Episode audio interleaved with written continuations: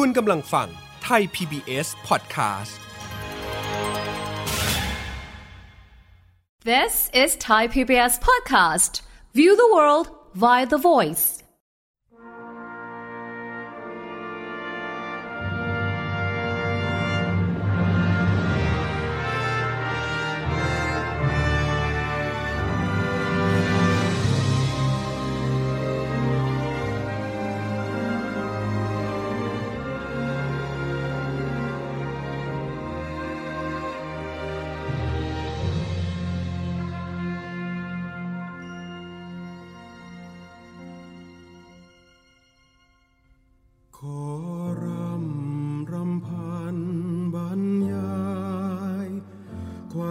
เครื่องหมายแห่งสีทั้งสามงามถนัด ขาวคือบริสุทธิ์สีสวัสดิ์หมายพระไตรรัตน์และธรรมะคุมจิตไทย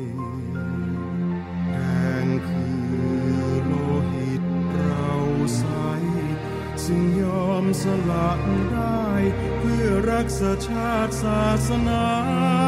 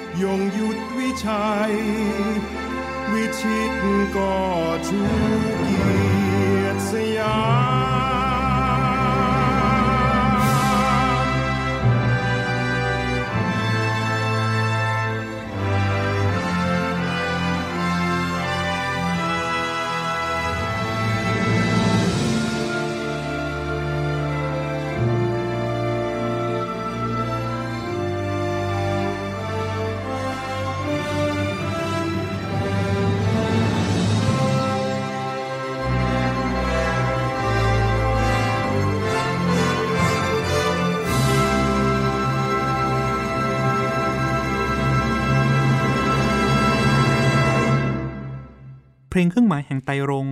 โดยกรมดุริยางทหารบกกองทัพบบก จากบทพระราชนิพนธ์ในพระบาทสมเด็จพระมงกุฎเกล้าเจ้าอยู่หัวรัชกาลที่ 6 สวัสดีครับคุณผู้ฟังรายการรอยจารึกบันทึกสยาม และผมกสิดิตอนันทนาทร มาพบคุณผู้ฟังอีกครั้งทางไทย PBS Podcast นะครับ รายการนี้จะฟื้นอดีตของประวัติศาสตร์สังคมไทยในมิติแง่มุมต่างๆ ทั้งทางเศรษฐกิจ การเมือง ศิลปะวัฒนธรรม ผ่านเรื่องราวเหตุการณ์สำคัญในหน้าประวัติศาสตร์ไทยนะครับคุณผู้ฟังครับ ถ้าเอ่ยคำว่าประเทศไทยหรือชาติไทยขึ้นมา ผมเชื่อว่าภาพที่ปรากฏขึ้นมาในใจของคุณผู้ฟัง ย่อมจะเป็นภาพของธงชาติไทยแน่ ๆ นะครับ เคยสงสัยกันไหมครับว่าก่อนที่จะมาเป็นธงไตรรง แดงขาวน้ำเงินแบบในปัจจุบันธงชาติไทยมีความเป็นมาหรือพัฒนาการอย่างไร วันนี้ผมอยู่กับนักทัชวิทยาคนสำคัญของไทยครับ คุณพุทธิพลประชุมผล ผู้อำนวยการพิพิธภัณฑ์ธงชาติไทย ที่จะมาเล่าถึงความเป็นมาและมูลเหตุแห่งความเปลี่ยนแปลงที่เกิดขึ้นกับประวัติศาสตร์แต่ละยุคสมัยของธงชาติไทยครับ ครับ สวัสดีครับผมยินดีครับ เวลาพูดถึงคำว่านักทัชวิทยาครับ คุณผู้ฟังอาจจะแปลกใจนะครับ เป็นผู้เชี่ยวชาญหรือว่าผู้ศึกษาด้านธงใช่ไหมครับคำนี้ ก็ง่ายๆนะมันก็มีการผสมกันสองคำนะครับ คือทัชชะทัชชะเนี่ยบอกว่าธงอยู่แล้วนะวิทยาก็คือเรื่องของความรู้ก็คือ ผู้ที่ศึกษาหาความรู้เกี่ยวกับเรื่องของธงต่างๆนะครับครับแล้วอะไรเป็นมูลเหตุที่ทำให้คุณพุทธิพลมาสนใจเรื่องประวัติศาสตร์ความเป็นมาของธงชาติไทยครับ จนกลายเป็นผู้เชี่ยวชาญแบบในปัจจุบันนี้ครับ จริง ๆ แล้วเนี่ยมันก็มีประเด็นนะนะเออมันคงต้องย้อนกลับไปในช่วงที่ผมไปเรียนปริญญาโทที่สหรัฐอเมริกานะครับนะตอนนั้นเนี่ยมีเพื่อนฝรั่งเพื่อนอเมริกันเนี่ยถามผมบอกว่าธงชาติไทยที่มีสามสีเนี่ยแต่ละสีเนี่ยมันมีที่มาอย่างไรใช่ไหมเราก็ไปตอบความหมายเขาอะมินนิ่งอะนะครับก็คือชาติศาสนาพระมหากษัตริย์อย่างที่เราเรียนกันเขาบอกว่าไม่ใช่ยูไม่เข้าใจคำถามเลยคำถามคือทำไมไม่เป็นสีอื่นโอ้เออครัทำบไม ทำไมต้องเป็นสามสีนี้ เพราะว่าสีอะไรเนี่ยเราก็สามารถให้นิยามความหมายได้ ตรงนั้นแหละครับ มันเลยเป็นประเด็นเหมือนกับเป็นจุดในหัวใจว่า เออทำไมเรารู้เรื่องของชาติตัวเองน้อยมาก แล้วก็เราควรจะใส่ใจมากกว่านี้ หลังจากนั้นเนี่ยกลับมาใช่ไหมผมก็พยายามค้นหาหลักฐานต่างๆ นะ แต่ผลปรากฏว่าหลักฐานงานค้นคว้าเกี่ยวกับประวัติ หรือพัฒนาการรูปแบบธงชาติไทยเราเนี่ย ไม่สมเหตุสมผลและมีความผิดพลาดเยอะมากครับหนึ่งในความผิดพลาดที่เราเชื่อกันมาตลอดเกิน 50 ปีเนี่ยนะก็คือ เราเคยเรียนเลยเคยสอนมาตลอดเวลาว่าธงช้างเผือกเนี่ยซึ่งเคยเป็นอดีตของธงชาติไทยถูกไหมครับนะครับธงช้างเผือกเนี่ยใช้ในสมัยรัชกาลที่ 4 เริ่มต้น จริง ๆ ไม่ใช่นะครับ เป็นมีหลักฐานมากมายมากกว่า 10 รายการทั่วโลกเนี่ยยืนยันว่ามีการใช้ตั้งแต่รัชกาลที่สามอันนี้เป็นหนึ่งเลยนะอืผมก็คชำรับระหมดเลยครับนะ พร้อมกับเอาหลักฐานมายืนยัน และอีกประเด็นหนึ่งก็คือเราก็เชื่อกันมาตลอดว่าการกำเนิดเกิดขึ้นของธงไตรรงค์ธงชาติไทยเนี่ยมาจากการประดับธงช้างเผือกกับหัวที่อุทัยธานีครับซึ่งมันก็ไม่ใช่อีกอย่างครับล้วนอุปโลกขึ้นมาหมดเลยนะครับเนี่ยแหละคือประเด็นที่ว่าผมก็เลยตัดสินใจที่จะชำระประวัติศาสตร์ด้วยข้อมูลและหลักฐานที่เป็นจริงนะเพื่อให้เกิดการค้นคว้าที่เที่ยงตรงและแม่นยำที่สุดนะครับ ครับ ถ้าอย่างนั้นผมถามคำถามอย่างนี้เลยครับว่า แล้วพัฒนาการของธงชาติสยามหรือว่าธงชาติไทยเนี่ยครับเกิดขึ้นมาครั้งแรกตั้งแต่เมื่อไหร่ครับ ต้องย้อนกลับไปก่อนนะว่าคำว่าธงเนี่ยนะครับมันคือเอ่อเครื่องหมายแห่งอานัตสัญญาณถูกไหมครับนะเราต้องเข้าใจพื้นฐานเลยพื้นฐานนิยามของคำว่าธงเพราะฉะนั้นเมื่อมันเป็นสิ่งที่เป็นอานัตสัญญาณสิ่งสำคัญที่สุดคือตาเราต้องมองเห็นชัดสุดถูกไหมครับผมเออเพราะฉะนั้นสิ่งที่ตาเราเห็นชัดสุดเนี่ยมันก็มีแม่สีต่างๆ แต่ว่าสีแดงเนี่ยตามหลักวิทยาศาสตร์แล้วเนี่ย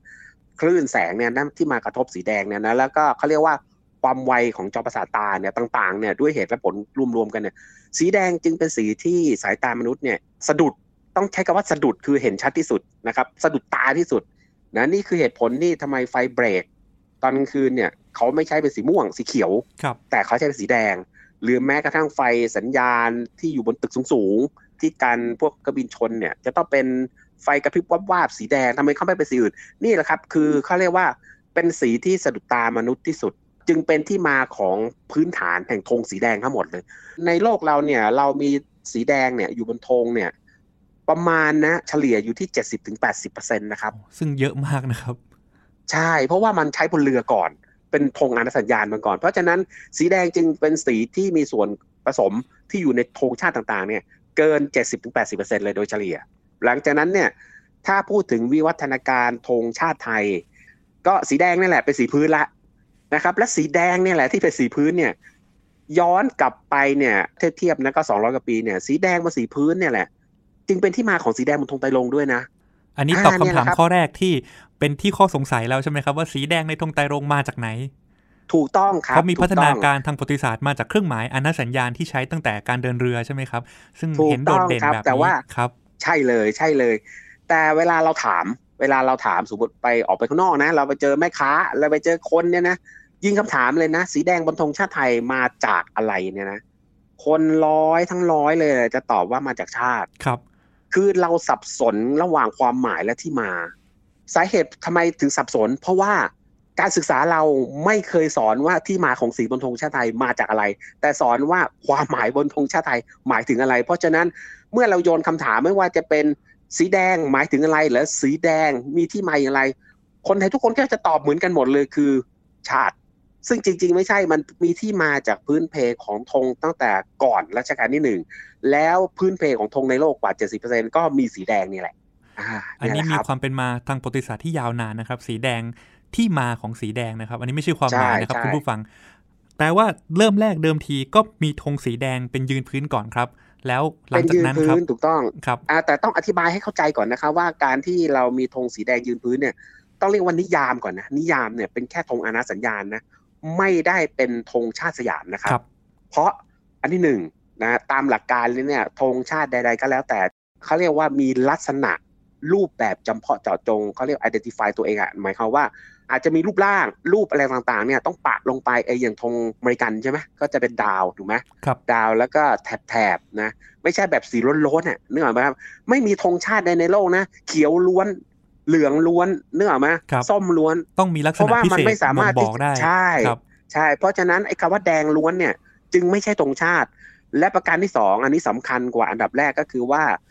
ไม่มีหลักฐานใดๆยืนยันเลยว่าสีแดงล้วนนะครับ ที่เราเริ่มใช้กันก่อนรัชกาลที่หนึ่งเนี่ยเป็นการพระราชทานจากพระมหากษัตริย์เนี่ยแหละครับเราจะมีสองเหตุผลนี้เป็นหลักก่อนนะครับพอขึ้นสมัยรัชกาลที่หนึ่งแห่งกรุงรัตนโกสินทร์พระองค์ท่านก็ได้สถาปนาราชวงศ์จักรีนะครับ สิ่งที่สำคัญคือวงจักรซึ่งอยู่ในนามแห่งราชวงศ์เนี่ยแหละนะครับ แล้วก็ตรีใช่ไหมแต่วงจักรเนี่ยพระองค์ได้นำวงจักรต้องท้าความนิดนึงว่าวงจักรเนี่ย มาจากส่วนหนึ่งของอาวุธแห่งองค์พระนารายณ์ถูกไหมที่อวตารนะครับ ก็คือมีจักรสังฆทานและธรณีเพราะเราเชื่อกันว่าองค์พระนารายณ์เนี่ยคือร่างหนึ่งของพระมหากษัตริย์ การที่มีวงจักรเนี่ย พระองค์ถือว่าวงจักรสำคัญเนี่ยก็เลยนำพระองค์ท่านนำวงจักรมาวางกลางผืนผ้าแดง เป็นธงชาติในสมัยรัชกาลที่หนึ่งนั่นแหละ แปลว่าธงชาติที่เรานิยามว่าธงชาติครั้งแรกเนี่ยก็เป็นธงพื้นสีแดงแล้วก็มีรูปจักรใช่ไหมครับ ซึ่งมาถูกจากต้องพระนามครับเป็นของถูกต้องเอ่อราชวงศ์จักรีเนี่ยอยู่ตรงกลางเป็นจักรสีขาว อันเนี้ยก็ถูกต้องนับว่าเป็นธงชาติไทยครั้งแรกในรัชกาลที่หนึ่งของเราใช่ครับนะครับเป็นการพระราชทานลงมาแต่มีคำว่าแต่นะครับท่านผู้ฟังเดี๋ยวท่านผู้ฟังจะเข้าใจผิดวงจักรเนี่ยเราอย่างที่ผมอธิบายไว้ว่าวงจักรเนี่ยเป็นส่วนหนึ่งแห่งราชวงศ์ถูกไหม เพราะฉะนั้นประชาชนสามัญทั่วไปเนี่ยก็ใช้ธงแบบนี้ไม่ได้ เพราะว่าถือว่าหมิ่นพระบรมเดชานุภาพไงอ่าครับอ่านึกออกไหมครับ เพราะฉะนั้นเหมือนว่าใครเนี่ยสมมุติว่ามีใครเอาธงที่วงเป็นวงจักรไปใช้เนี่ยก็เหมือนกับว่าไปละลาบละล้วงถึงราชวงศ์จักรีไม่ได้นะครับ เพราะฉะนั้นธงวงจักรเนี่ยจึงใช้ชักประดับเฉพาะบนเรือของในหลวงเท่านั้น ส่วนเรือราษฎรทั่วไปนะครับ ก็เป็นแดงเกลี้ยงแค่เป็นอานัสัญญาณ เพราะตอนนั้นเนี่ยเราต้องย้อนกลับไปนะ คือเราต้องเข้าใจก่อนว่า เวลาเราจะอธิบายประวัติศาสตร์เนี่ยเราต้องย้อนสถานะบทบาทสภาพแวดล้อมก่อนครับตอนนั้นน่ะเป็นในลักษณะการปกครองแบบสมบูรณานาสิทธิราชย์เพราะฉะนั้นประชาชนทั่วไปเนี่ยไม่ได้มีสถานะเป็นเจ้าของประเทศครับอ่าเราต้อแตงกเข้าใจต่างก่อนจากในนะปัจจุบันนี้ครับอ่าใช่นะครับเพราะว่าพระมหากษัตริย์มีทรงมีพระอำนาจสูงสุดเนี่ยเพราะฉะนั้นประชาชนทั่วไปไม่ได้เป็นผู้ที่ถือธงสีแดงและเป็นธงชาติ แต่พระองค์เนี่ยทรงมีพระราชอำนาจสูงสุด เพราะฉะนั้น พระองค์เป็นใหญ่ในแผ่นดิน เรือของพระองค์ท่านจึงแสดงความเป็นชาติไปโดยปริยาย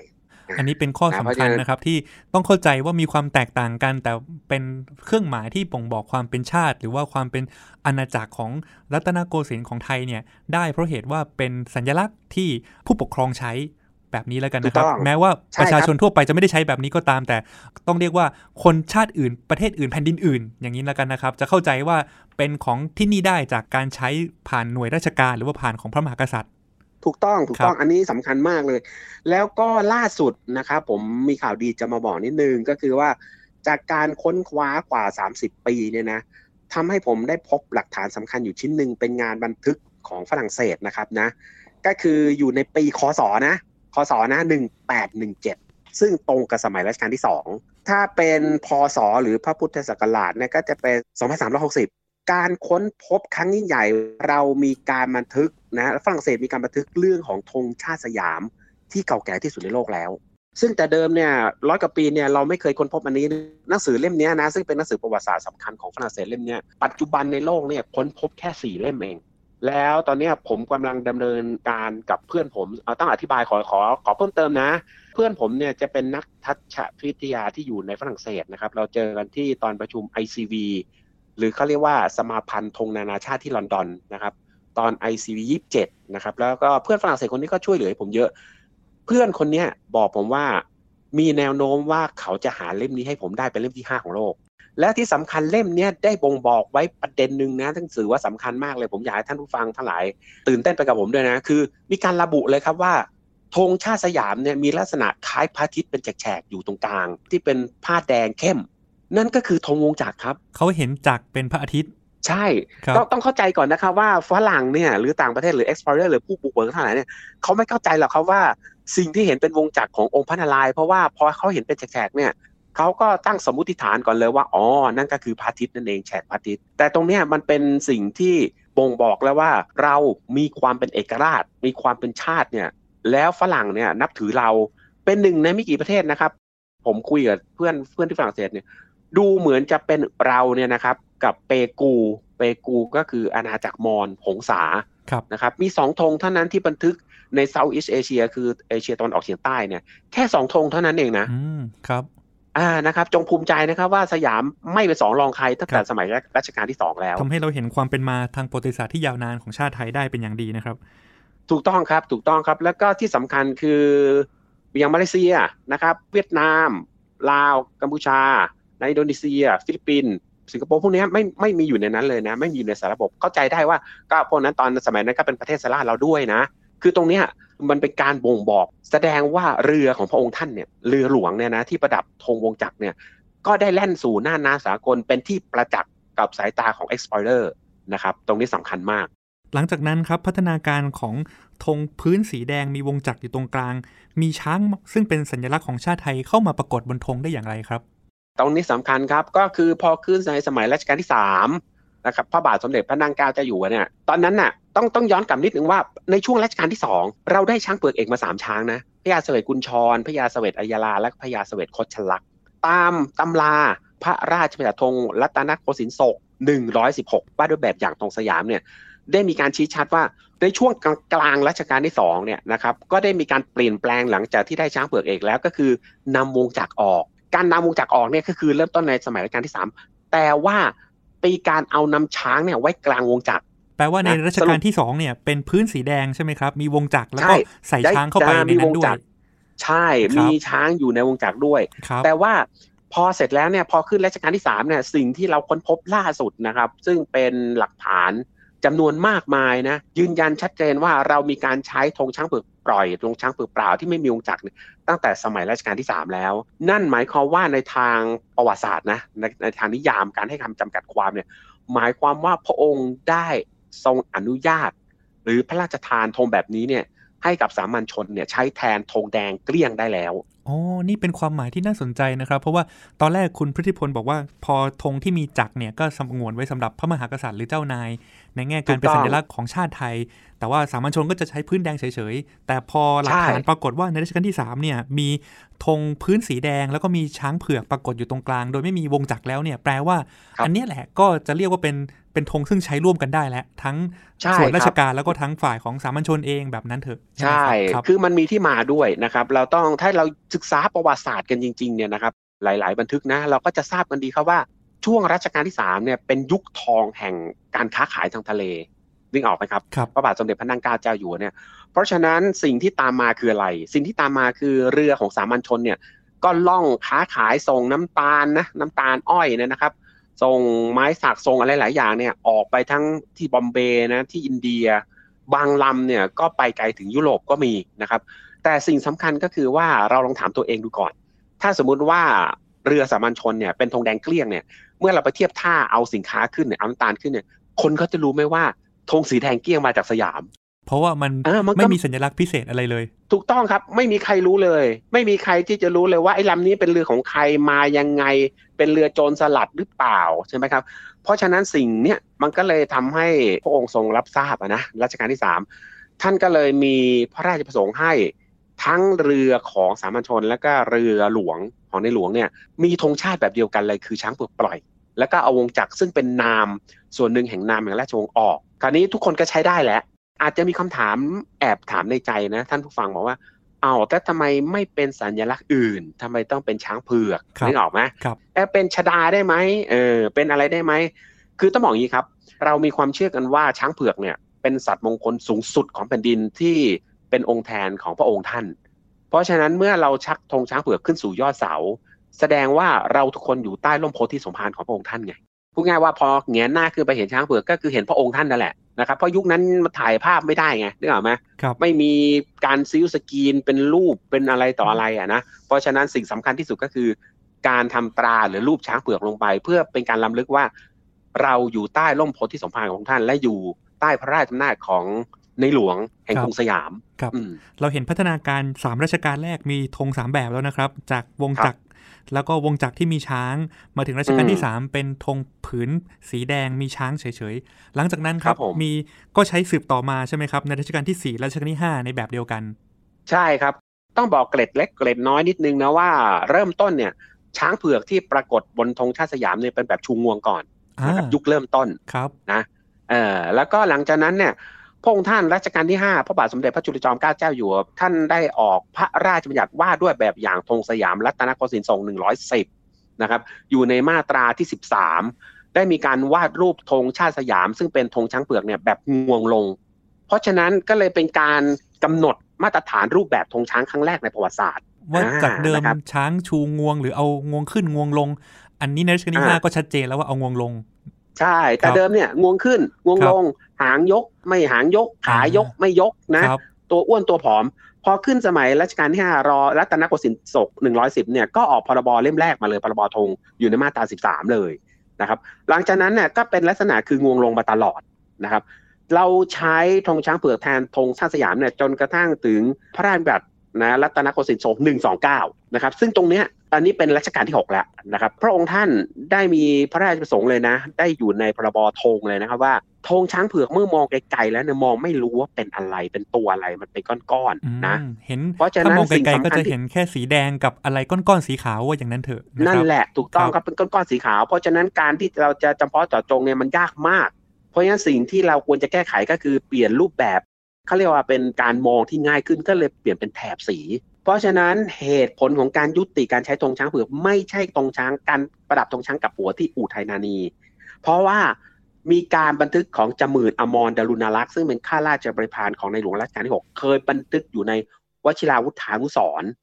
ซึ่งการบันทึกนั้นน่ะ มันเป็นการบันทึกที่ผิดพลาดคลาดเคลื่อนเนื้อออกไหมครับ ว่า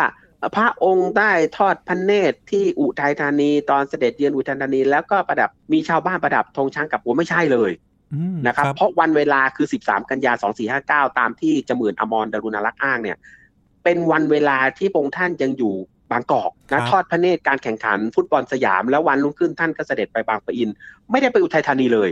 นะครับ และพระองค์ท่านชี้ชัดอย่างชัดเจนอยู่ในพรบธง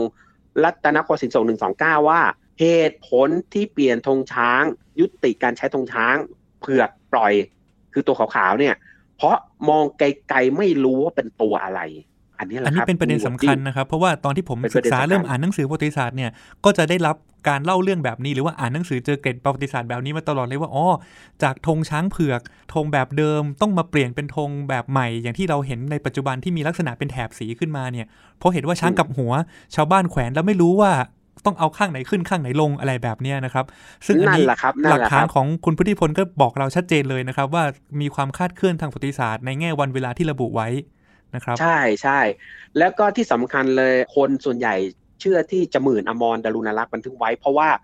ท่านเป็นข้าราชบริพารไงเป็นข้าราชบริพารของพระองค์ท่านรัชกาลที่หกเพราะฉะนั้นเมื่อเขียนอะไรทุกคนก็เชื่อหมดอืมแต่พครัอบมีการค้นคว้าลึกลงไป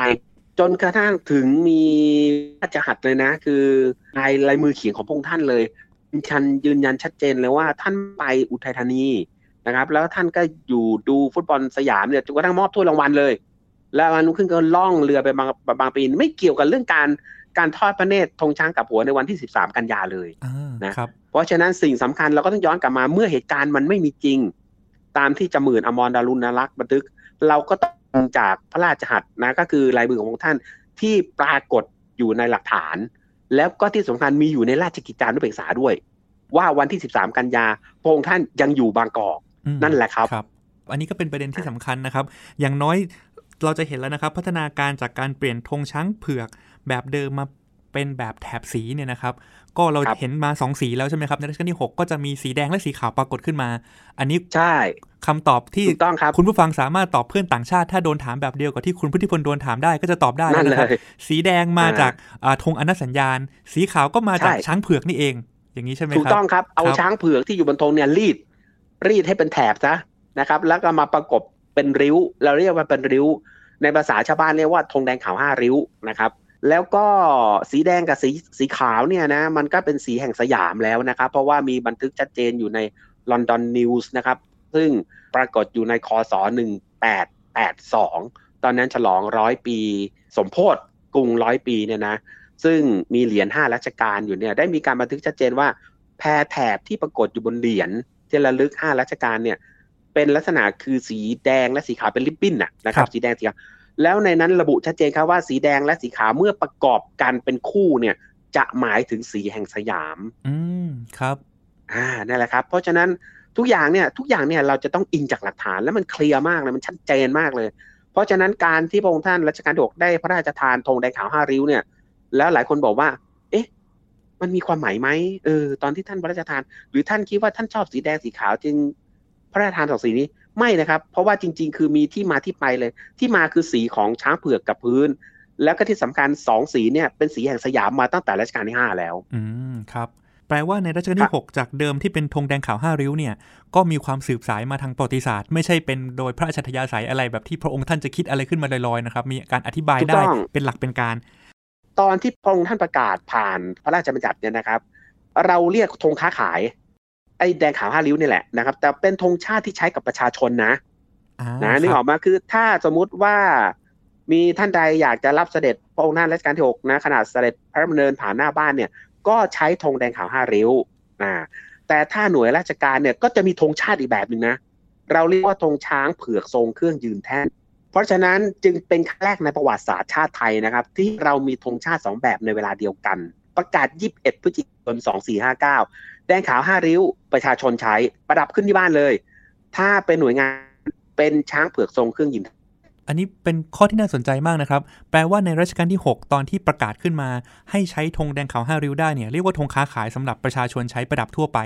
ขณะที่แบบที่เป็นทางการแบบที่เป็นของราชการ ก็จะเป็นแบบธงช้างเผือกที่มีแท่นใช่ไหมครับ แล้วก็ทรงเครื่องขึ้นใช่มาครับแล้วเรียกว่าช้างเผือกทรงเครื่องยืนแท่นอ่าซึ่งแตกต่างจากช้างในรัชกาลที่ 5 หรือก่อนหน้านั้น ซึ่งไม่ได้ทรงเครื่องแล้วก็ไม่ได้มีแท่นถูกต้องครับ ใช่ก่อนหน้านั้นเราเรียกว่าช้างเผือกปล่อย หรือช้างเผือกเปล่า แต่พอเป็นรัชกาลที่ 6 วันที่21พฤศจิกายน2459 เนี่ย ก็จะเป็นช้างเผือกทรงเครื่องยืนแท่นสำหรับหน่วยงานราชการ พอเสร็จปุ๊บสิ่งที่ตามมา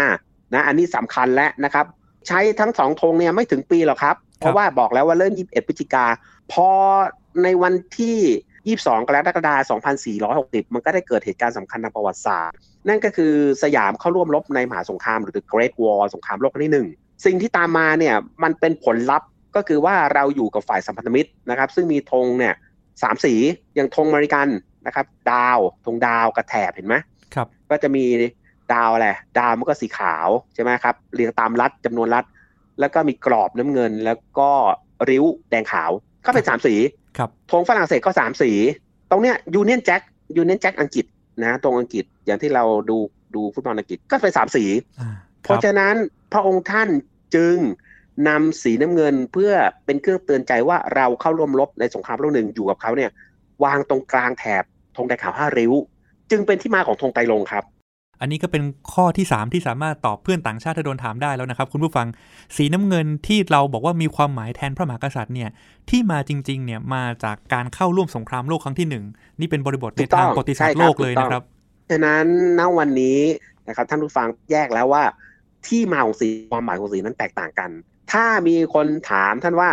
สีน้ำเงินบนธงชาติไทย มีที่มาอย่างไรห้ามตอบพระมหากษัตริย์ เพราะจะต้องตอบได้เมื่อเขาถามว่าความหมายคืออะไร แต่ถ้าถามว่าที่มาคืออะไรก็คือที่มามาจากการเข้าร่วมสงครามโลกครั้งที่หนึ่งพระองค์ท่านก็ได้มีการพระราชทานนะธงลงซึ่งเป็นชื่อพระราชทานอยู่ในพระราชบัญญัติธงนะครับ2460 มาตราที่ 3 ระบุชัดเจนว่าไตรรง นะครับก็คือมี 3 5 แถบนั่นแหละครับ เป็นครับครั้งแรกในวันที่ 28 กันยายน 2460 ปีนี้ 2565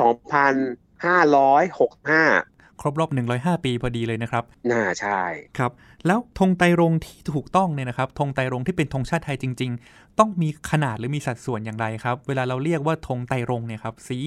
ต้องมีขนาดอย่างไรสัดส่วนเป็นยังไงเนี่ยผมคิดว่าอันนี้ก็เป็นประเด็นสำคัญ ซึ่งเอ่อคนทั่วไปอาจจะไม่เคยสนใจหรือเคยสังเกตด้วยซ้ำไปครับ อันนี้เป็นเรื่องที่สำคัญมากเลยนะครับ เพราะว่าเราดูเผินๆเนี่ยเราคิดว่าธงไตรรงเนี่ย มันก็แค่ธงไตรรงก็คือพูดง่ายว่าอะไรก็ได้ ที่เป็นลักษณะคือแดงขาวน้ำเงินขาวแดง ทุกคนก็บอกว่ามันก็น่าจะแค่นั้นก็จะจบนะครับ ตรงนี้แหละครับเป็นประเด็นเพราะว่ามีหลายแห่งประดับธงไตรรงที่มีสัดส่วนผืนผิดนะครับ เจอมาเยอะมากเลย ล่าสุดนี้ผมก็นะก็ทั้งแจ้งทั้งอ้อนวอนนะครับผมอธิบายให้ชัดก่อนธงไตรรงมีคำว่าสัดส่วนอยู่สองประเภท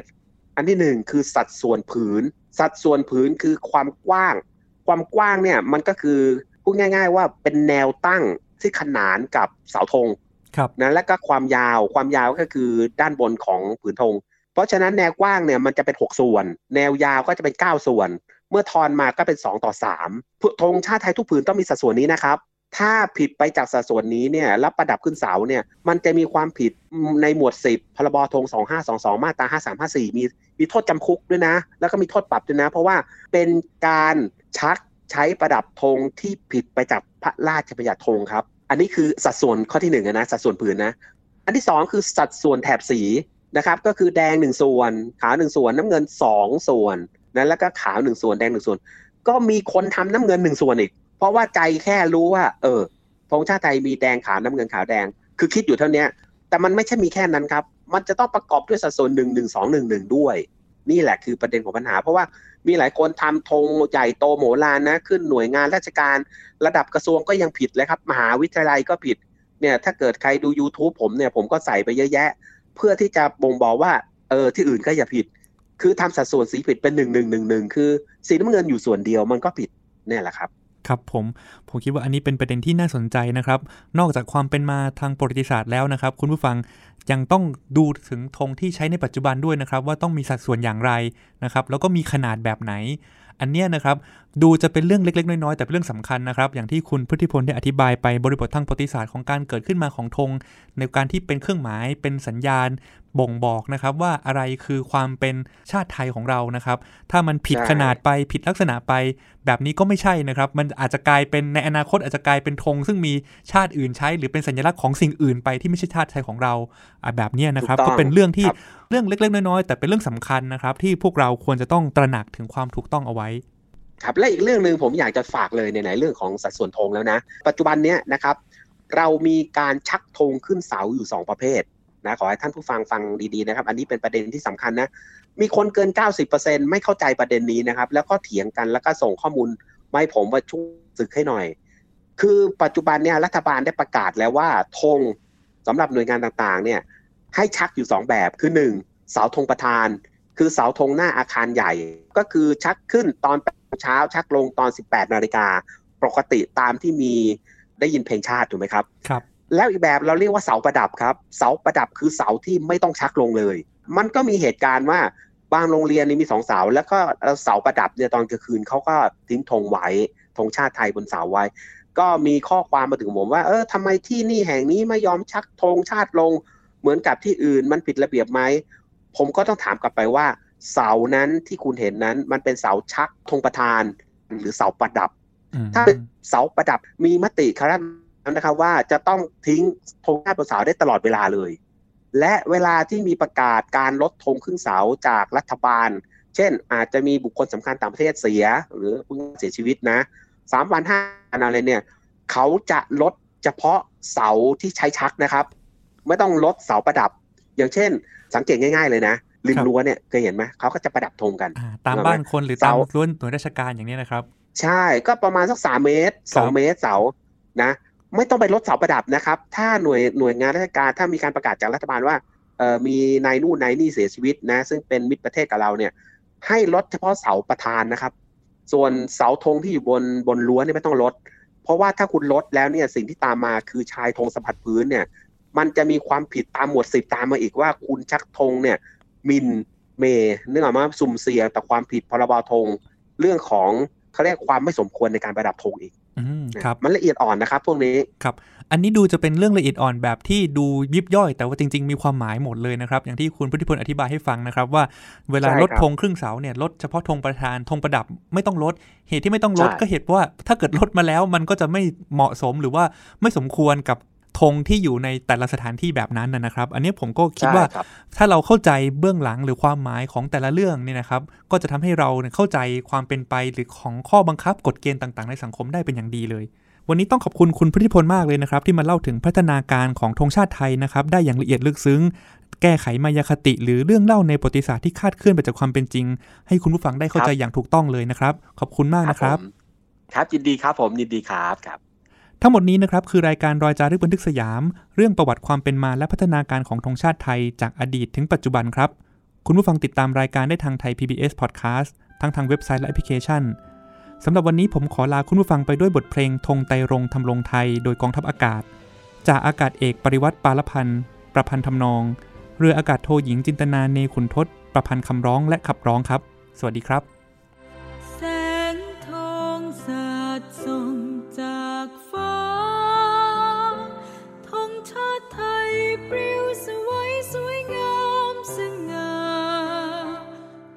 จะเป็นไตรรงทองรวมศรัทธาด้วยชีวาบรรพบุรุษไทย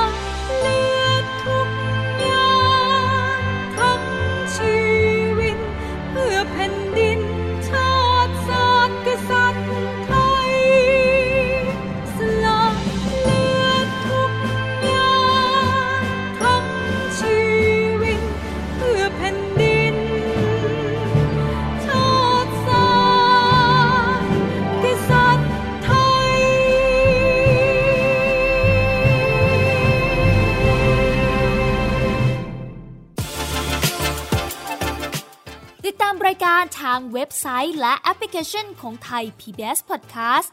Spotify SoundCloud Google Podcast Apple Podcast และ YouTube Channel Thai PBS Podcast Thai PBS podcast. View the world via the voice.